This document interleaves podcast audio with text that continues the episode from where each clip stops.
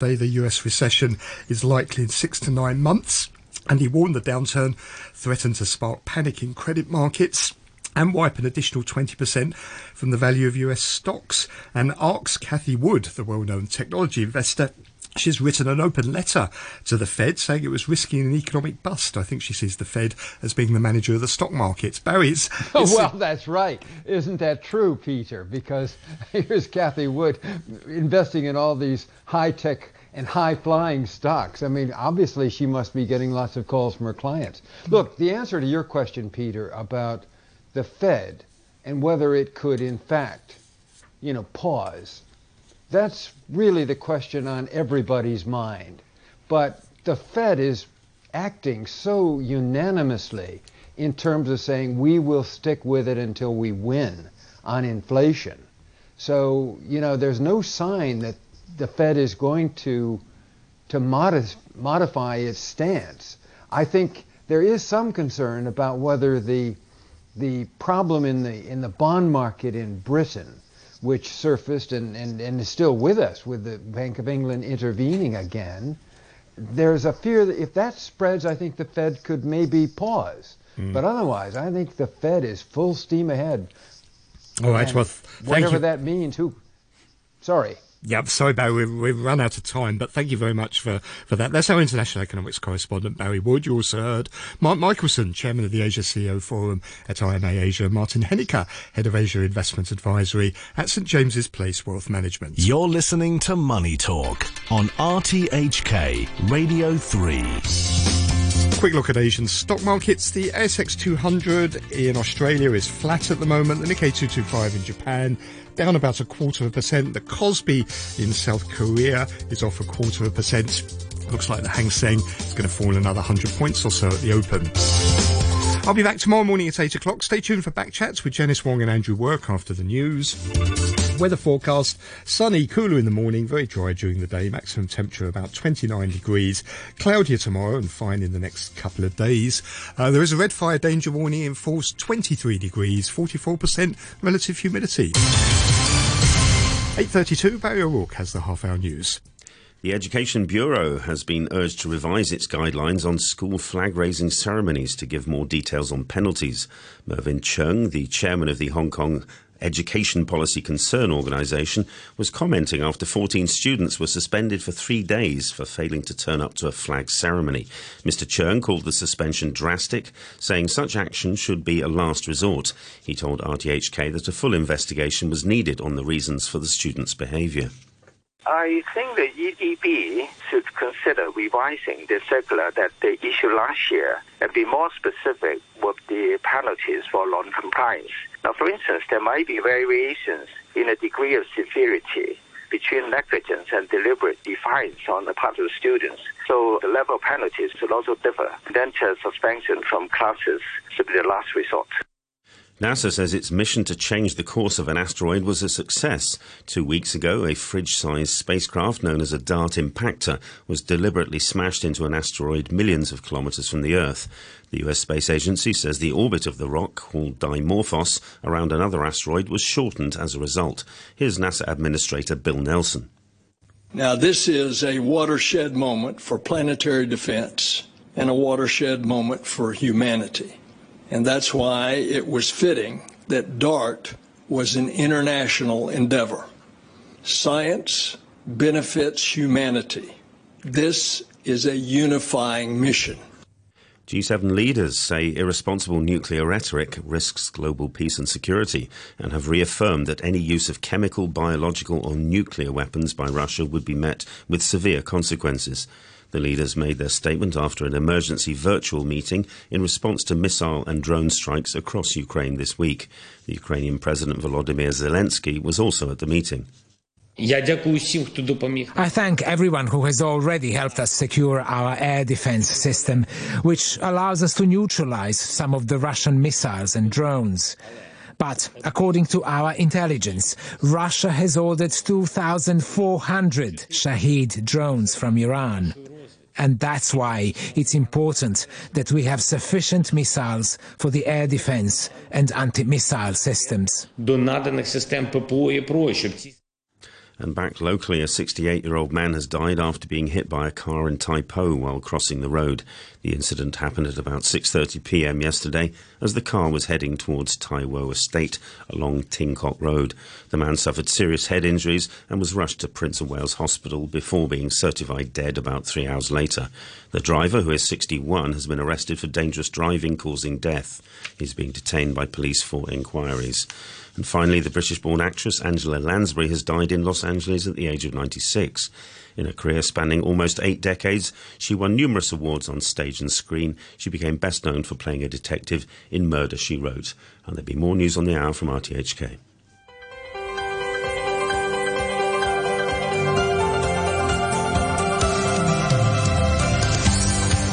Good morning and welcome to Backchat. I'm Janice Wong. And I'm Andrew Work. On today's program, we're looking at the chief executive's first 100 days in the top job ahead of his maiden policy address next Wednesday. John Lee has scrapped hotel quarantines and scaled back anti-COVID measures, but is maintaining a cautious approach to the city's overall pandemic strategy. He has also promised to include suggestions from his task forces on land supply and public housing into his policy address. What do you think of his performance so far? Is he delivering on his campaign promises to build a results-driven government? What are you hoping for in his first policy address? After 9.15, we'll get reaction to the High Court hitting the pause button on the government's plan to invalidate around 20,000 COVID-19 vaccination exemption certificates issued by doctors accused of fraud.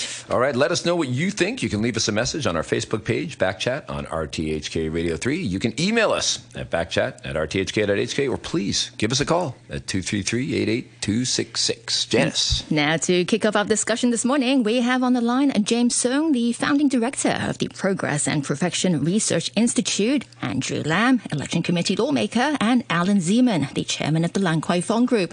Good morning to you all, and thank you for joining us on the program.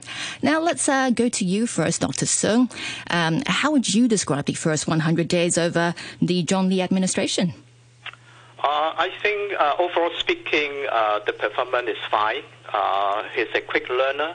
He knows how to manage uh, the government uh, affair uh, with a uh, strong push for reopening of the border, which was welcomed by the business sector. And uh, he's supposed to have a better explanation to the people of Hong Kong uh, where uh, and how there will be a concrete roadmap for the city's return to normalcy. This is what the people expected. Um, I think this is all the thing that uh, he should uh, provide a good answer to the city. Right. Now, you mentioned uh, the, uh, the strong push on the reopening of the border. Would you say um, that's the uh, chief executive's biggest achievement so far? I mean, the scrapping of uh, some of the travel restrictions. Dr. Sung? Oh, yeah. I think uh, uh, actually he's speeding up the uh, the uh, the reopening of the border with a, a new scheme called uh, Zero Plus Three, uh, which is uh, much better. But uh, in order to speeding up further uh, from Zero Plus Three to Zero Plus Zero, I think uh, it's a little bit rushing. So in order to have a incremental approach, I think zero plus three for another two or three more width will be uh, better. I, I agree. I agree with uh, uh, John. All right. Mr. Zeman, what do you think? Well, I just, you know, he's been in, in uh, power uh, basically almost three and a half months, which is a very, very short time. And when I think back to the last three years to the previous administration, Hong Kong was basically isolated during those years. And uh, in three and a half months, they basically opened up Hong Kong. The zero plus three has been a, a great leap forward. I was in Singapore. Just I just came back on Saturday. Oh, me too. For, for two, yeah, I was there for two conferences. Uh, you know, the Forbes conference and the Milken conference, and and uh, you know, it's it's uh, coming back. This zero plus three, um, it really is a non-event. I can, you know, I'm, I'm blue again. I can go out. I can go to restaurants. Um, it really uh, gives you an, a new lease on life, remember what Hong Kong was all about. So he promised, you know, the good thing is he listens. He listens to people. Uh, uh, he's promised things. He's working together. He's got a good team. Uh, you know, talk, talk about housing, which is a huge problem for Hong Kong, and, and I know that the government is looking at that uh, very diligently, the northern metropolis. All these things, he's got the confidence of, of uh, Beijing. Um, you know, talking about reverse quarantine for opening the border with the mainland, which is very, very important to Hong Kong and Hong Kong businesses and Hong Kong people. Um, I think I think that's really uh, another achievement. You know, just the airport, arriving back at the airport. I mean, in the old days, people complained about being there for four or five hours after a long trip and, and going through so many procedures. Now, people, it's 15 minutes to go through the airport. It's like the old days. I was on the airport authority for seven years, and I can tell you, it's a breath of fresh air. I was thinking about how Hong Kong really, we're back, basically. And uh, zero plus zero will come. Uh, I know that they like to look at data. You know, CMO likes to look at data, and and and it, it's the right way. You know, and eventually tourism will come back in a big way. And uh, the most important thing is opening the border uh, with China as well. That, that's a very, very big, important uh, aspect for Hong Kong. Um, yeah, I came back on Saturday too. Uh, Singapore for, for the Token 2049 conference and then Formula One, a uh, little side trip to Bangkok on the way back. But I mean, it, it's great for Hong Kongers now that yeah, can come back and take an amber for three days. Yeah. Um, but of course, we want to we want to get those tourists back, hopefully in time for the uh, you know some of the big conferences that are coming in the rugby yeah. sevens. Uh, what do you what do you anticipate on that front in the next few weeks? Well, are we going to hit that target? Yeah. I think we might listen. We were surprised with zero plus 3 mm-hmm. is full of surprises. They know that uh, obviously if they can do zero plus zero, because the November first second conference, uh, financial conference, is very important, including the rugby sevens. You know, the world will be watching Hong Kong and just seeing, uh, you know, if uh, Hong Kong really is coming back again. So I think that, that if possible, they really would like to get to zero plus zero. But again, they've got to, you know, a lot depends on what happens this Sunday in Beijing with the uh, Party Congress, uh, uh, which is, uh, um, you know, everybody's expecting China uh, to start opening a little bit, and, and that will maybe allow Hong Kong, the border with uh, China, to to relax a little bit. So, so I think I think that uh, these are it's a big week coming up, and I think uh, um, it's you know you were in Singapore, and Singapore is really a city on steroids at the moment. Oh man, but uh, it still is very good to be back in Hong Kong. I was thinking about it. It's still kind of almost it's like a, a town that's going up uh, quickly, but uh, Hong Kong is still a great place. Yeah, Andrew Lam, uh, you know, Allan references this this big meeting that we've got going on in Beijing. I mean, presumably the policy address is, is written at this point. Do you think anything that could happen in Beijing over the next week or so would, would result in a fine tuning of the policy address or any, any amendments to it? Um, I don't really think that we should put uh, our, our stake on just you know responding to what Beijing is going to to say in the next uh, week or so. Uh, I think at the end of the day, uh, uh, fortunately or unfortunately, Hong Kong is not the dominant town. And uh, reopening our border uh, is just one very minor thing. And I think we have a lot more challenges on our plate uh, as an international city. So I think the key thing is not about the past or the present. it's about how we actually set the agenda for, for the future. Now, uh, regarding a uh, lot of you know uh, public policies, uh, which uh, within every citizen do have high hope uh, on policy address, whether incremental or dramatic, the key thing is about certainty. And I think what Allan said has kind of reflected quite a bit of you know, what the business sector think about, and, and a lot of us as well. Uh, so uh, it's a matter of uh, portraying a clear picture for each and every one of us. Mm. And different sectors on you know what's upcoming and such that we can plan for it, and uh, and I, I, think we have a lot to catch up with. Uh, it's just simply beyond COVID uh, about the overall economic recovery and unfortunately, uh, the the one of the key challenges that when we talk about tourists, uh, you know, Hong Kong is not a, a cheap place to visit because of you know the, the ever rising U.S. Uh, currency. So these are all those uh, factors, you know. Um, affecting our at, least immediate future in the next you know year or so. And I, I think uh, the government simply uh, has to kind of make it very clear to not just you know within Hong Kong, but you know uh, to the world when we talk about uh, you know regaining confidence and regaining you know competitiveness uh, uh, to be a regional leader.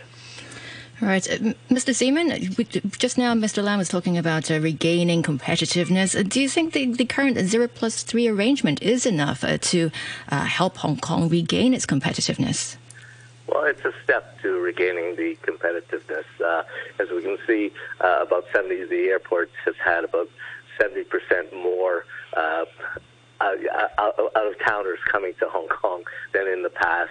Um, you know, so it's it's it's step by step. Obviously, zero plus zero, uh, joining up with everywhere else.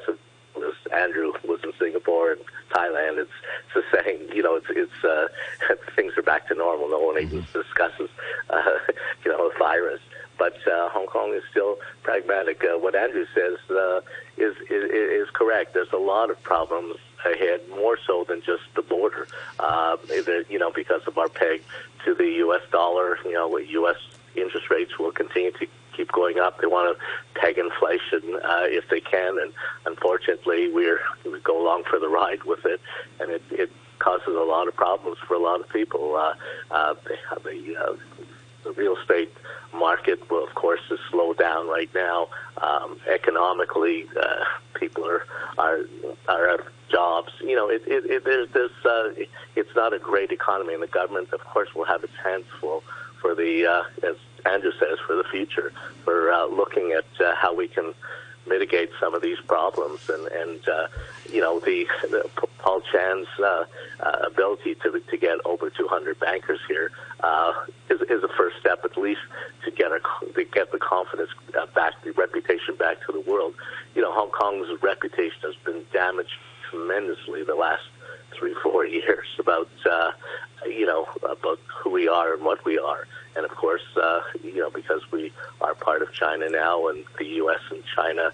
Uh, uh, uh, spat between the two countries, uh, you know, we're collateral damage along, and and so, the, you know, we we have to really repair that reputation, and really by the more con- conventions, the more conferences we can have in Hong Kong, once people come and see for themselves that things have not changed, and and and we are, if it has changed, it's changed for the better, and and and that's economically, that's what life is all about in Hong Kong. All right. I have a, a comment here from Kim. She says, um, zero plus three is fine for Hong Kong residents, but all it's doing is affording us the freedom to travel and spend our money outside of Hong Kong. Tourists aren't going to come until all restrictions are removed. PCR tests in day two, four, and six still come on. And for heaven's sake, stop calling it zero plus zero. Zero is zero. Nothing. Stop confusing people. And uh, that uh, comment is from Kim. So, um, Mr. Lam, do you agree with uh, what Kim is just saying as well uh, here? I mean, like this zero plus three arrangement won't be doing much for our econo- economy. I mean, that's something you were saying is very important for, for Hong Kong to address. Well, I, I think the, the key issue is not about zero plus what. It is about, uh, I think, the message. Now, incremental approach is very different from, you know, gripping our way across the river. Uh, I don't really think that any one of us will feel comfortable uh, if the government cannot share with us uh, a plan and a clear way ahead. And it's just responding to, you know, uh, the number of, uh, you know, incidents or, you know, uh, problems every day. And I think we, we all need that map uh, and to tell us, you know, how to kind of map out our life. Um, may it be traveling out or traveling in. Mm. Uh, so to me, uh, the, the real concern is not about you know how we how long we're going to stick with zero plus three, or you know by you know end end of the month or end of next next month we'll come to zero. Uh, it is a total package that we have to offer right. to everyone. Dr. Sung, uh, what, what do you think? I mean, do you think a clear roadmap to normalcy is uh, important? I mean, is it important that we see it in the upcoming policy address? And if we don't, I mean, what, what sort of impact will it have on, on uh, uh John Lee's governance?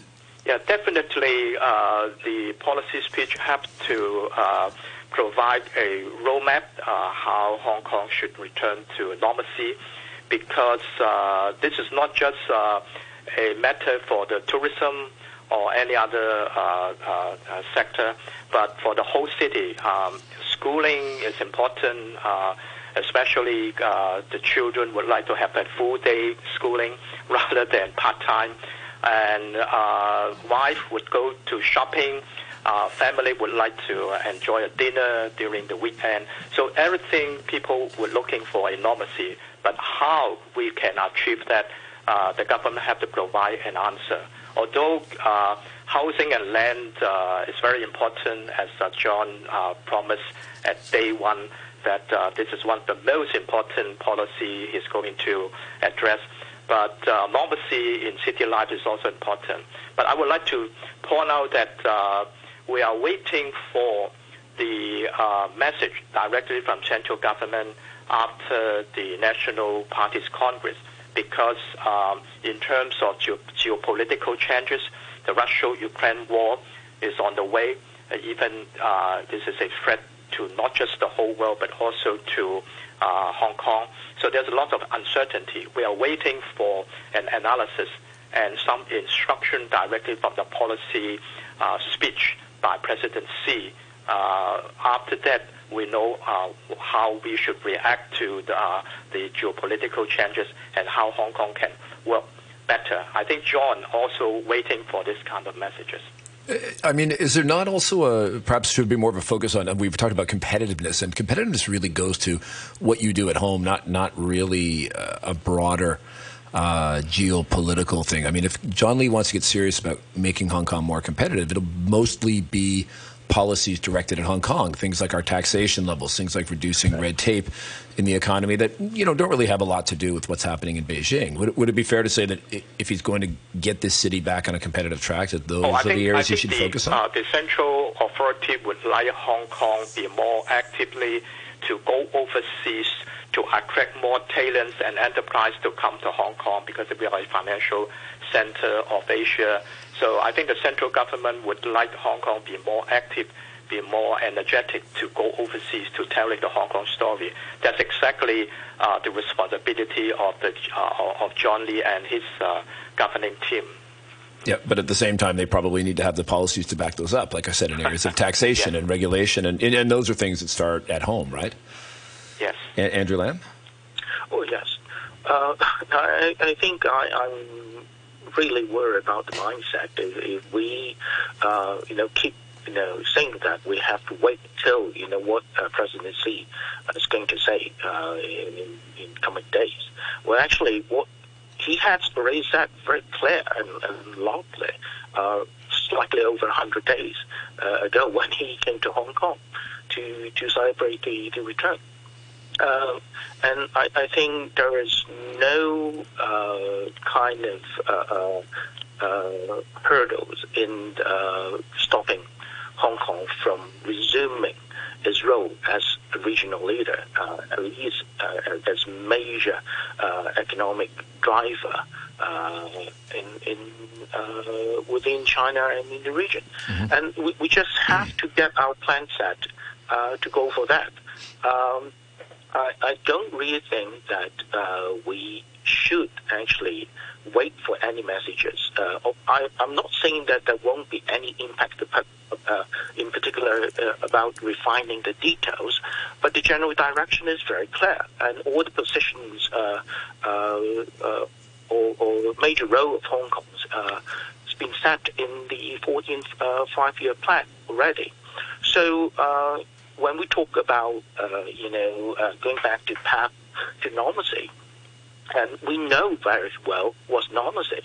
and you know, uh, I don't really think uh, that uh, we should actually kind of spend uh, more time and rethinking, rethinking.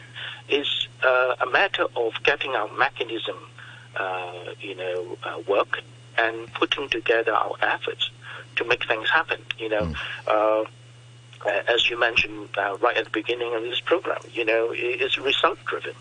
And uh, we all expect, you know, uh, the uh, upcoming policy address will tell us, you know, what result uh, was exact, expected by CEO and his team, and, and that's all. Yeah, uh, talk about competitiveness. If we're going to bring people in, we got to go with what Hong Kong has been famous for for decades, and those are restaurants and nightlife, which have been, you know, really badly hit during the whole COVID thing. Uh, Allan Zeman, what do you want from the policy address? We, we couldn't get through having you on the show without asking you what you think should be the policy address on restaurants and nightlife.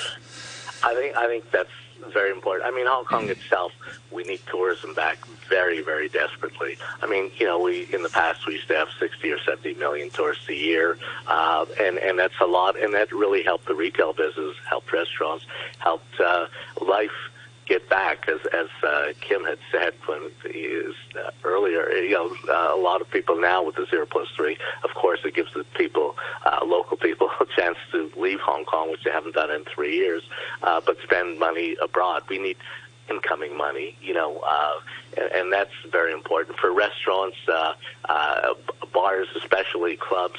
Uh, you know, right now uh, they've got to go back to normal. I'm, uh, you know, clubs have to finish at 2 a.m. They start at 11 uh, p.m. You know, I've got three hours of business. Uh, many of them can't survive. They can't pay rent. Uh, uh, it's you know can't pay staff salaries. It, it's a problem for them, and so we have to really get back to the old days where it's at least 4 a.m. You know, let them uh, work at 4 a.m. Restaurants really should be open till 2 a.m. because some of them have bar licenses, and I know many people don't understand that. But uh, closing at midnight uh, for some is a problem as well. That two hours extra of business will help a lot.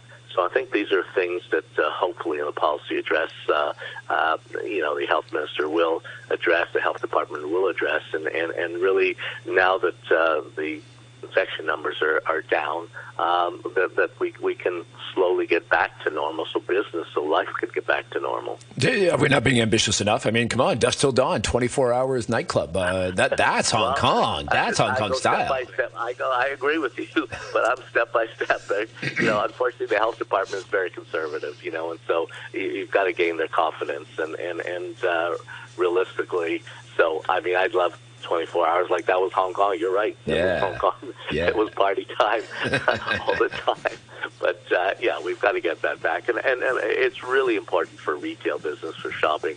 Uh, you know, we can't just depend on coupons. Uh, you know, where the government giving out subsidies to uh, residents. You know, I mean that's okay, but that's our own money coming back to us to be spent again in the economy. We need outside money to come back into Hong Kong. So, so that businesses really can survive and Hong Kong's reserves can continue to, to go up rather than get depleted.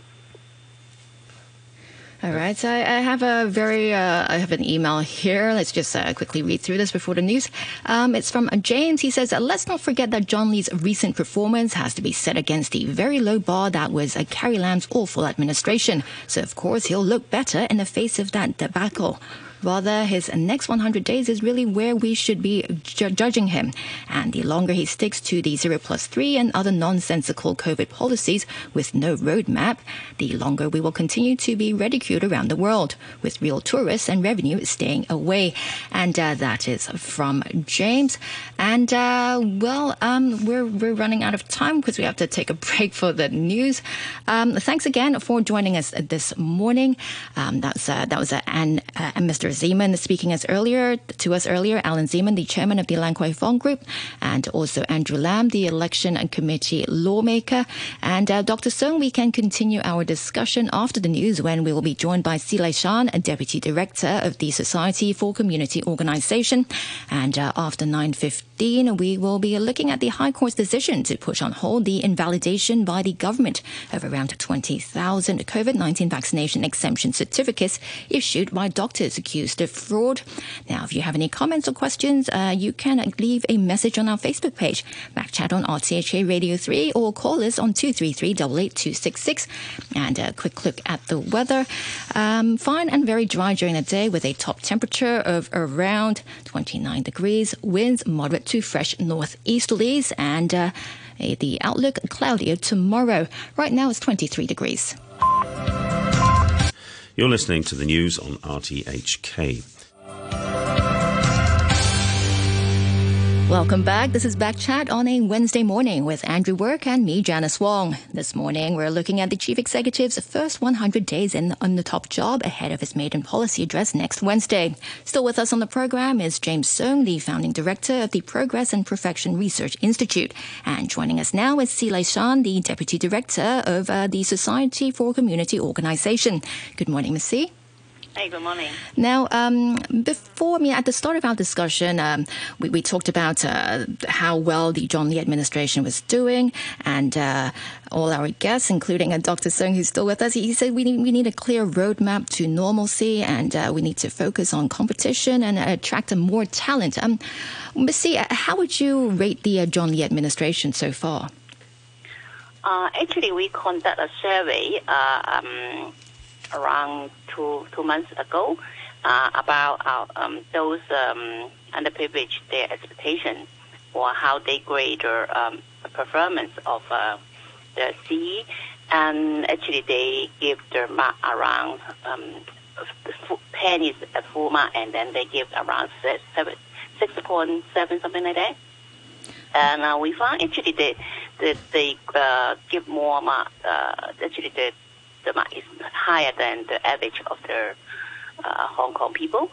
Yeah, I think they have much more expectation, and of course we also hope they uh, and he can um, have more um, policy to help the um, poverty issue, housing issue. Um, so and then we uh, also have a, um, as the priority of the those underprivileged. They hope to see the government to handle with. So their um, their least the priority um, housing and land is the top priority, and open the border and also the education.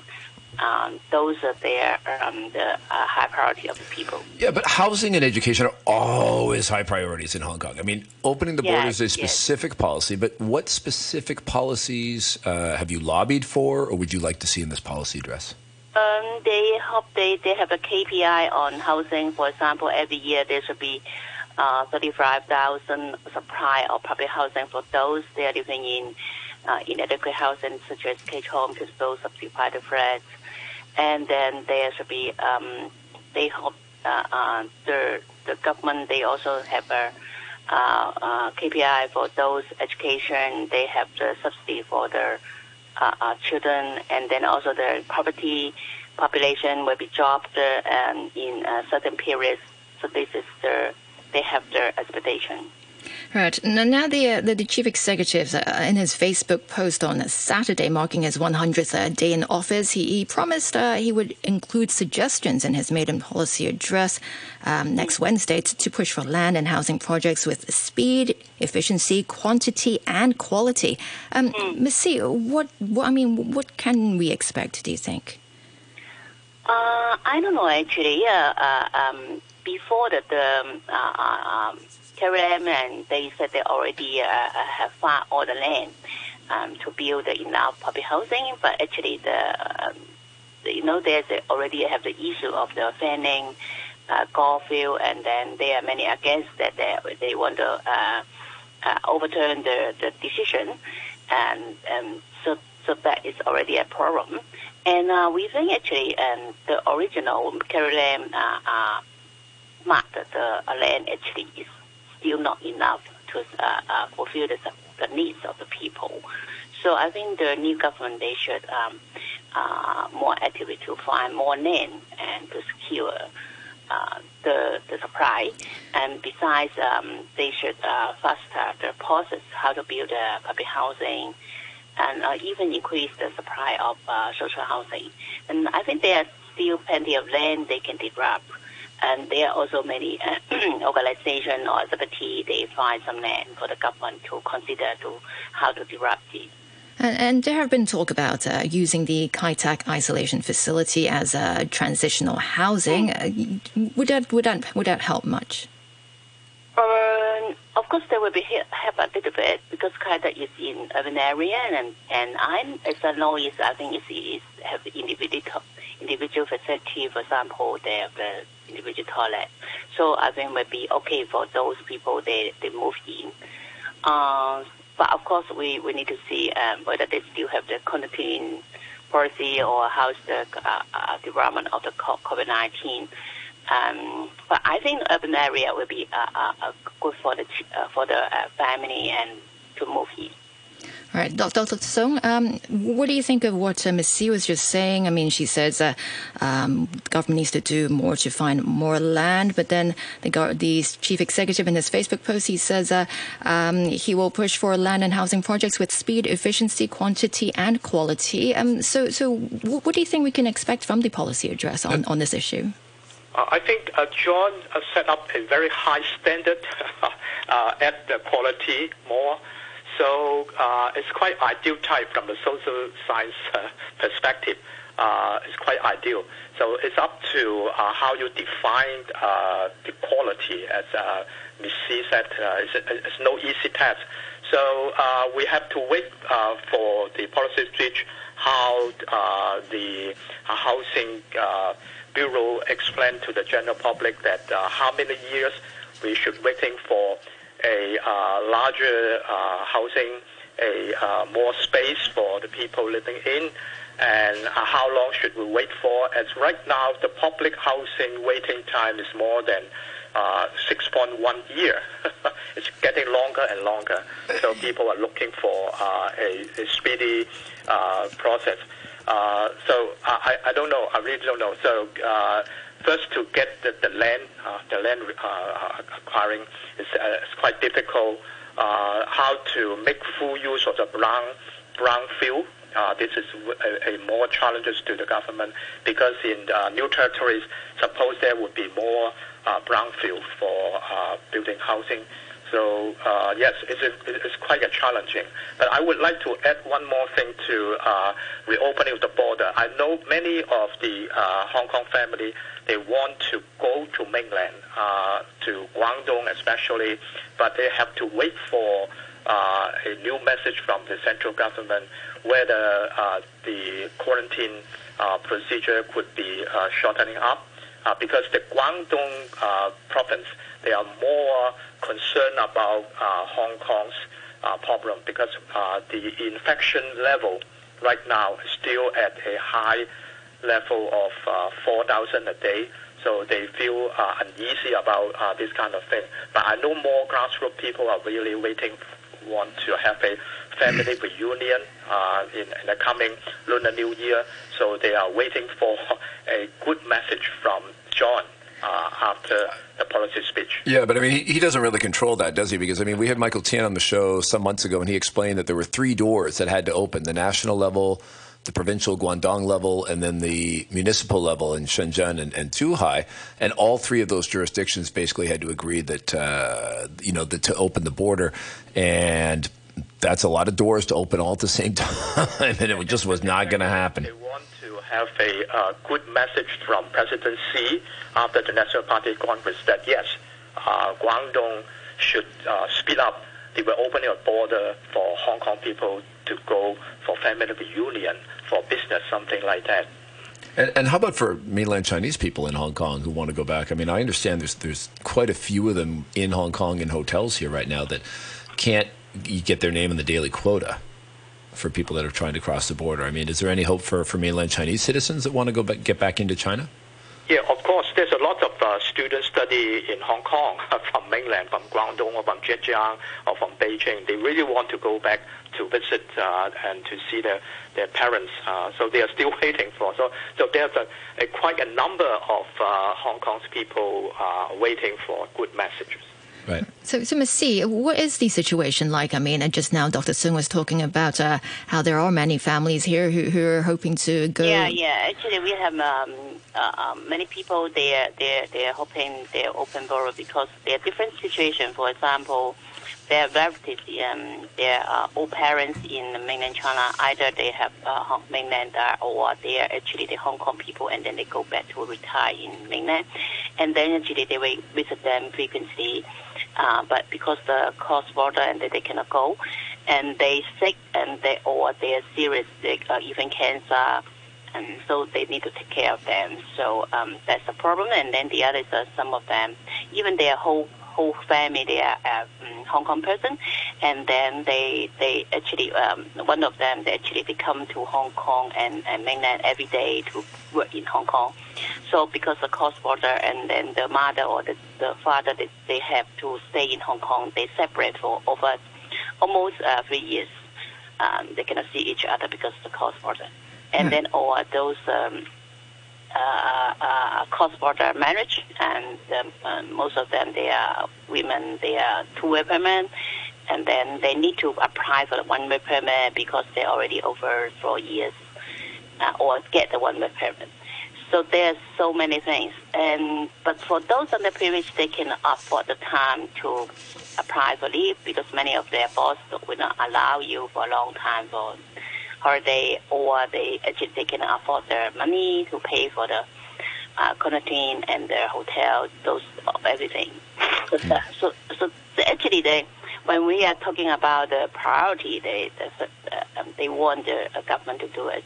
Um, uh, open the border is uh, is really high priority of those underprivileged.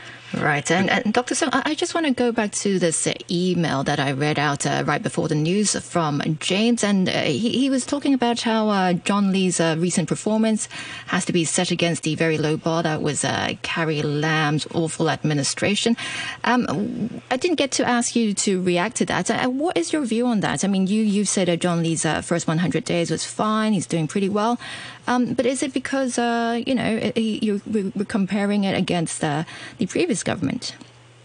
Oh, uh, uh, because uh, uh, he tried to wait for the right time to deliver a strong policy speech.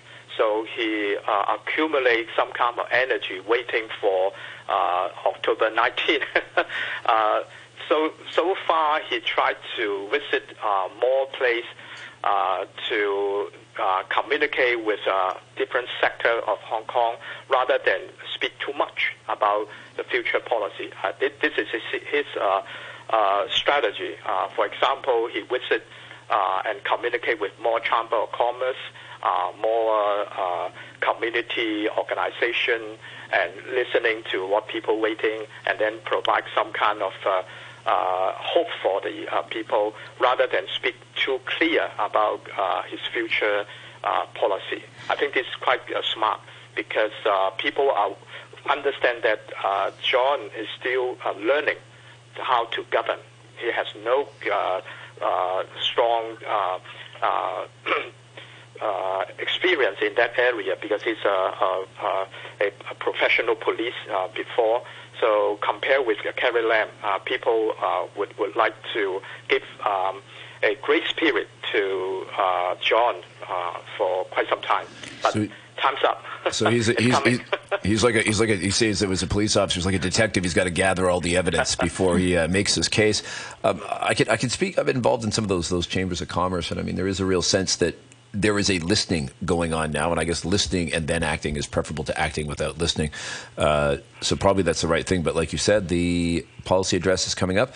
Um, we're looking to get back on, you know, strictly on the policy address. What other specific measures? We've talked about housing. We've talked about opening the border, uh, healthcare, education. Sze Lai-shan, you said education was a big priority.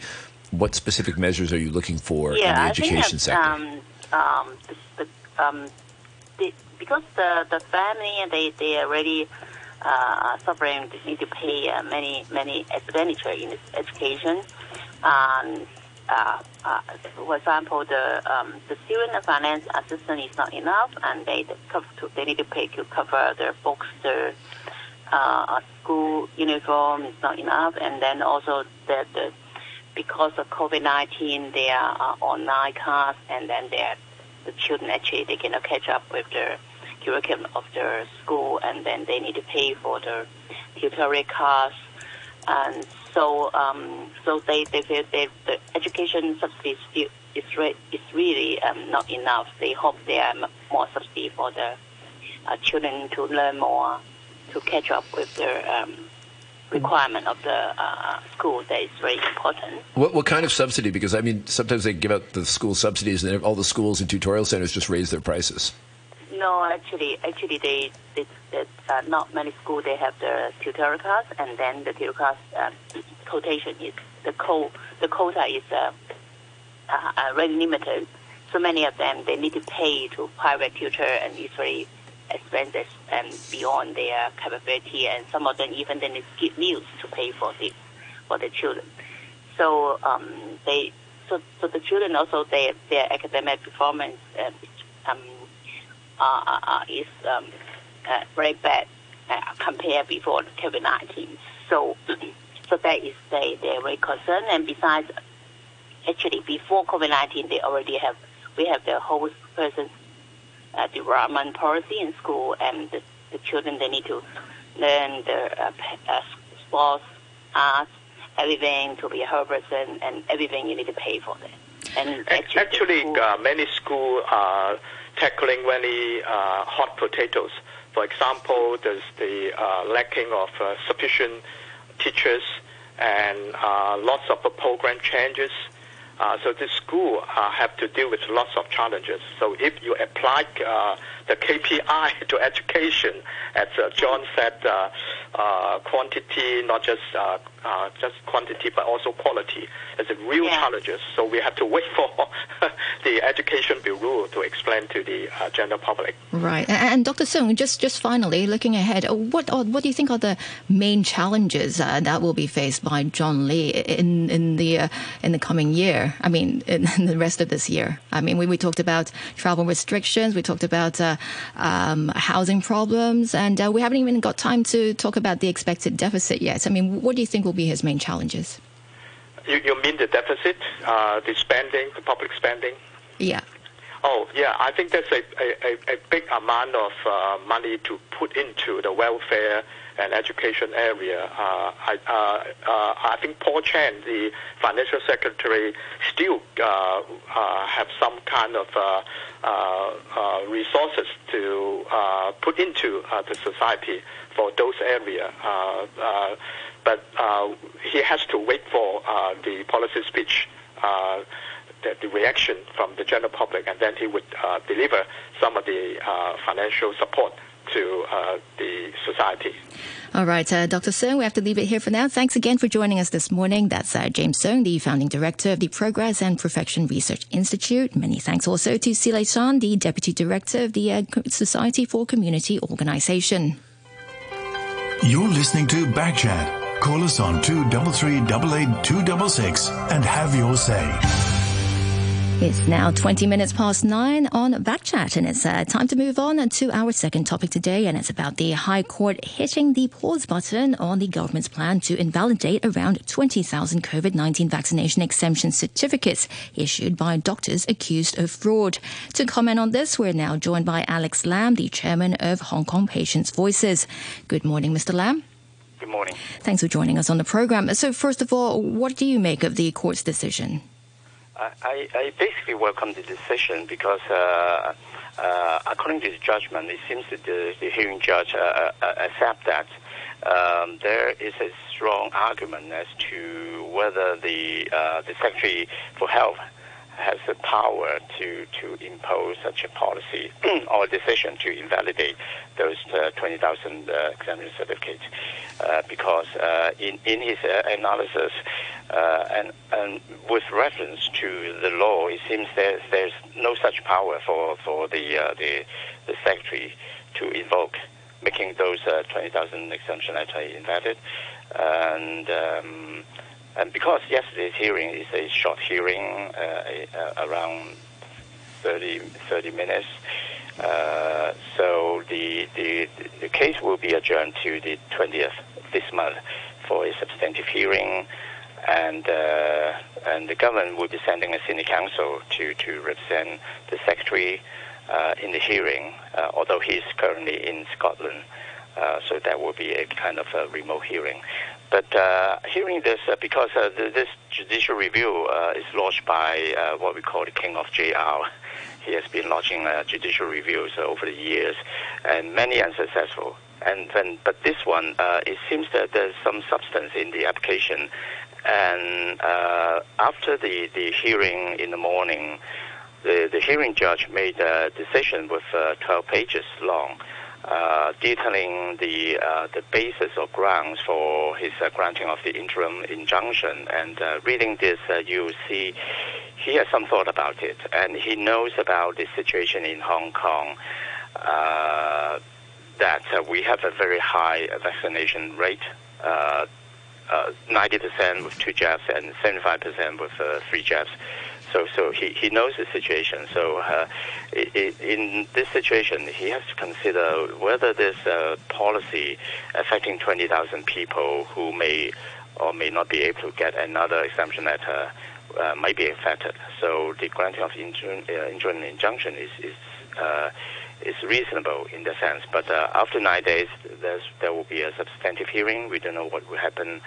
Uh, we, we hope that the government will uh, will be prepared to to um, uh, show us that uh, why this uh, policy, why this decision uh, is um, justified in all sense, not to mention the legal way. I mean, it does seem a little weird, doesn't it? I mean, like the government has programs where engineers can sign off on the on the uh, on, on whether or not a building is compliant with regulations. Here, but but you know, if there's ever a problem or somebody's seen to take a bribe, uh, you prosecute them one by one. But here we've got mass fraud. and I don't think that are they going to have to go back and prosecute each one of these twenty thousand cases one by one as individual Well, cases of fraud? It seems they, they brought one doctor to court already with the charge. Right. Uh, with uh, six others, there's no prosecution yet. Um, they, they were only arrest, uh, but one is uh, currently out of Hong Kong, as I understand. Um, so um, we, we don't know what would happen. I mean, if if the government decision is to invalidate those 20,000 certificates and ended up the, the, the, the criminal court to find uh, the seven doctors not guilty, there will be a very embarrassing situation. Mm. I mean, presumably the patients uh, might might they be able? To, I mean, and, and you know, I'm, I'm asking you to tap into your, your uh, background as a solicitor Alex. Could could the patients mount a defense of, I didn't know if the doctor signed off. I guess I thought it was, you know, a- an appropriate procedure to get a medical exemption certificate, whereas clearly the doctors knew that they were supposed to see people. but well, could could well- patients mount a defense of, I thought it was fine. I thought it was how it was done. Well, as to whether you have a defense, uh, you, you have to, uh, well, as a- defendant, you don't have to prove that you are innocent. Uh, this is what uh, we have, uh, you know, in Hong Kong. You Sure. don't have to prove your innocence, first of all. And, and secondly, um, it, it depends on whether, you know, after the arrest, because there's there, there are arrests made uh, not only to doctors, but also uh, people who receive this uh, exemption certificate. So it, it really matters whether after the arrest they make confession or they remain silent, or what evidence they offer to the police, or what uh, evidence police have in hand to to uh, make prosecution. Um, so it, it really depends. But I can tell you for sure that in one of the uh, 20,000 cases, uh, he came to me and sought help for uh, the situation. Right. Uh, he has a terminal disease and he really needs this uh, exemption letter. And I managed to get another doctor to issue one uh, for him. Sure. So there was a very short consultation. He produced his uh, medical record. The doctor checked his, uh, you know, electronic record on on uh, the internet, and uh, within five ten minutes, he issued another exemption certificate to him. Sure. But but after after this case, I referred another, you know, patient to, to him, and now he, he refused to, to take this case uh, anymore. So I think that's a uh, you know scenario that uh, why we have uh, twenty thousand people.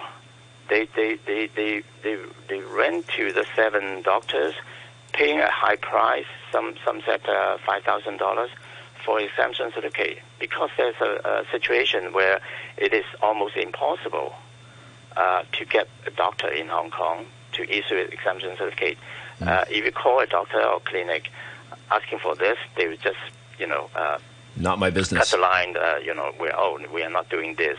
Right. You, they, they they haven't even asked uh, your situation, whether you are qualified or you you are apparently qualified, and oh yes, please come. They, they basically cut off the line and, and you know not providing the service. Too much That's risk. the scen- scenario we have. We, we, uh, I understand that some media try to obtain the figure from the, the public sector as to how many uh, exemption letters were, were, were issued by the uh, public hospitals or public clinics. No data. Right. So they, they don't So I- really know how many are out there. Yeah, but because um, those uh, seeking uh, help from me told, told me almost the same story that uh, they used to have this uh, exemption certificate from the private sector or public sector, but eventually they are reluctant to do this. Uh, uh, it, uh, in particular, in the public hospital, they, they, they actually told, told one of uh, those who, who, who um, contacted us that uh, they are they are now unwilling to, to issue exemption certificate anymore because the, if so, the, the, their boss will be not happy about this. Right. Uh, And is it now much harder to, to get a medical exemption? I mean, now, I mean, with, After the with all these uh, alleged fraud cases. Yes, yes, indeed. Right. And And apart- because uh, one one thing I have to mention that uh, with, with this uh, 20,000 people who got the exemption letter from the seven doctors, actually there are another 20,000 people who got the exemption letter from other doctors or other clinics. So I think they, they, they are basically facing the same situation when their exemption letter is going to expire. They will be in difficult position to obtain uh, another exemption certificate. How long are the exemption certificates good for? I, I didn't realize they had an expiry date. Yeah, usually three months. Oh, and just in some cases, there will be six months, according to the government council uh, in court yesterday, that uh, the majority will be three months. So you're expecting people outside the seven doctors will be, um, you know, uh, facing a situation that we have, um, unable to get a, you know, uh, or difficult to get a doctor And but the renew. but the seven doctors could have been having repeat repeat business from the same patients and really racking it in, raking it in. Wow. Okay. Well, we don't know, but at least I, I, I help one of them, and and he's qualified. He's uh, he's uh, uh, qualified to, to take this uh, exemption certificate. So how can you prove that uh, all you know uh, twenty thousand people with the certificate issued by the seven uh, letters are fraud cases? One by one. We don't. All right, Mr. Lam, we'll have to leave it here for now. Thanks again for joining us this morning. That's uh, Alex Lam, the chairman of Hong Kong Patients Voices. Many thanks also to uh, Andrew Work Yay. and our producer Yuki. Now, here's the weather. Fine and very dry during the day with a top temperature of around 29 degrees, wind moderate to fresh northeasterlies. And the outlook cloudier tomorrow, windy early next week. The red fire danger warning is currently in force and the temperature right now is 23 degrees, relative humidity 45%. The Transport Department is holding the Travel Characteristics Survey 2022 from September to December. Those selected will receive a letter and can respond via online questionnaire, telephone interview, or face-to-face interview. Survey officers will wear a uniform and carry name tags for face-to-face interviews. All information collected will be kept confidential. Take part and help enhance the commuting experience.